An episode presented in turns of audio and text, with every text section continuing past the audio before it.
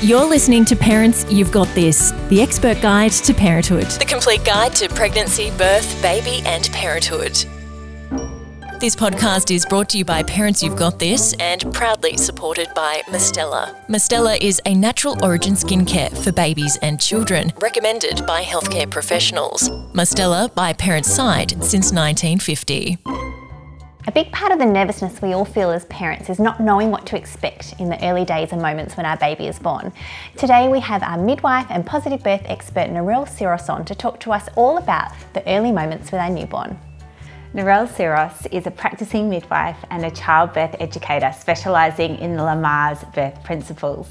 She is also a pre and postnatal massage expert and a mother of two. Thank you so much, Narelle, for joining us today, talking about your favourite topic, birth and newborns. Yeah, no worries. So Narelle, what is typical newborn behaviour in the first 12 to 24 hours? Okay, so newborns need to transition from a beautiful, dark, 37-degree pool on the inside to a cooler environment on the outside where they have less boundaries. So ideally they want to be close to their parents. They know their parents, the sound of their voices. They instinctively get to know their mother's smell. They can hear, they can taste, but they need to feel safe. So I like to call it a bit of womb envy. I don't think they realise where they are and they need to come home and be close to their parents. So initially after the birth, with that rush of adrenaline that they'll have when they're coming out, they are wide awake. They're looking around, they're alert, they start to smell and taste, and they may start initially breastfeeding within the first maybe 10-15 minutes. But they want to be safe and close to their parents. So that first hour is a really great opportunity to start to get to know your little one and just watch them. There's no need to intervene, just watch them. They may crawl to the breast and start feeding, but they want to feel close. So keep them warm. And generally after that first hour is really an opportunity for them to start to go, oh wow, I've just been born, I'm a bit tired. So they may tend to sleep for a bit of a longer period of time, maybe a couple to 2, 3, 4 hours after birth. And then they wake up thinking, okay, I'm here. I need to survive, I need to feed, and I need to grow. So often there'll be a lot of opportunities here for demand feeding. Just let them go, let them be close. If you're planning to breastfeed, just let them smell you and feed whenever they feel ready. So you'll start to understand their little cues and their behaviours, and just watch in awe of them. There's nothing that you really need to do except be close to your beautiful babies and just relax, sleep and rest and enjoy them.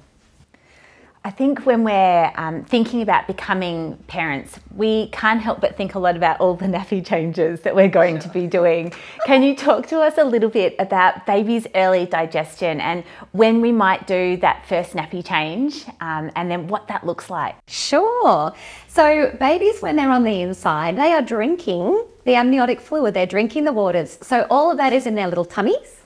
When they are out in our world, and they start that initial feed, then what they'll need to do is get rid of all that amniotic fluid.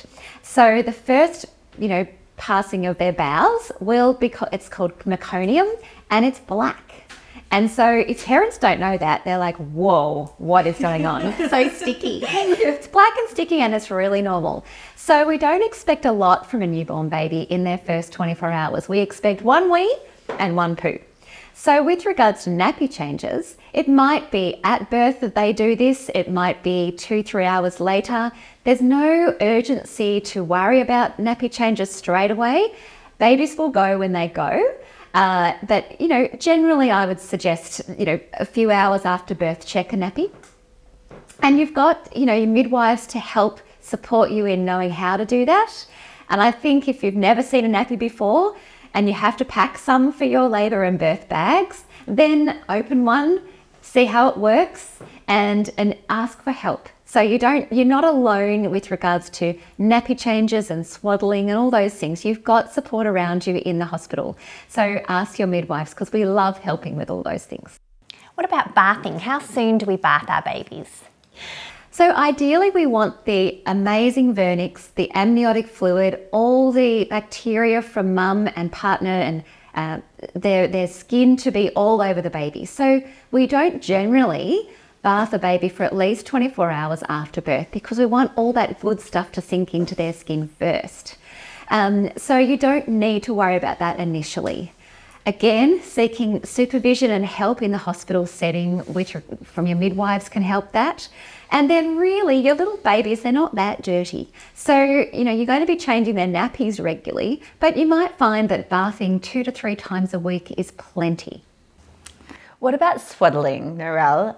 We've all seen the beautiful photos of the cute little babies, you know, all tucked up in blankets. Can you talk to us about swaddling and why it's suggested? Okay, so most babies like to be swaddled, and the reason is because when they're on the inside, they're in a nice compact little cave in the uterus, and they have boundaries. They can kick against those, and they feel that they are safe in that space. And when they're out on the outside, being swaddled firmly can actually help them feel like they're back in the uterus, and that can make them feel safe again. Also, babies, all of us, will have reflexes, and so the startle reflex can often help to, if that is contained within a lovely, you know, firm swaddle, it just makes the babies feel that they can be relaxed and less, you know, exposed. So that's generally why swaddling helps in those first few weeks. And what about, what does a baby wear? What do we dress our baby in? Sure, so initially after birth, what I'm all about is skin to skin. So having that time with mum and then partner, just a nappy, maybe a beanie, and keep those babies on your chest is a really great start. And then, you know, in the hospital, you may find that the babies may be comfortable wearing a little singlet and a grow suit. I think, you know, again, for safe sleeping environments, you don't want them to be wearing beanies, but you know, you will start to get to know and feel how warm they are. But generally, a singlet and a grow suit, a swaddle and a small blanket is a really good start. Yeah. What are your favourite settling techniques, Narelle? So if we've got a little newborn, and you know, we're just lapping them up and in trying to read their cues and understand what their needs are, and we think that they're tired, what are some different ways that we can help to try and settle them? Okay. I think my most favourite one is being on their parents. You can wear your children. You cannot spoil a newborn baby. They want to be close to you. They know your heartbeat, their voices, your smells. If they feel close to you, they will relax and feel secure. So holding them close, whether that's wearing them in around with a lovely, you know, baby wrap initially, that's a really great way to do it, or have them in your arms is absolutely fine for a new baby. That's their safe place. So I sort of find that, you know, having them close to you, movement can help. There's lots of different options here, but you know, just keep going in your normal life. You don't need to tiptoe around a baby. Babies mostly love white noise. They like hearing things, and if they know that you're close by, they relax. I'm very much into recommending that couples read to their babies really early on. You know, initially, you know, when they get home from the hospital, because they know your voices, and when they know that you're close, they relax. So it's okay to hold and love and carry your newborn babies as a really great form of settling. And it's sort of instinctive just to start swaying, I sort of found, you know. I think everyone picks up a baby and just starts sort of swaying and shushing. You know, it's a bit of an instinct, isn't it, for settling? Yeah, trust your instincts. Yeah, definitely. And so I guess our last question is about managing visitors, and do you have any advice on this? Sure. So again, post-lockdown, a lot of hospitals now have reopened visiting hours.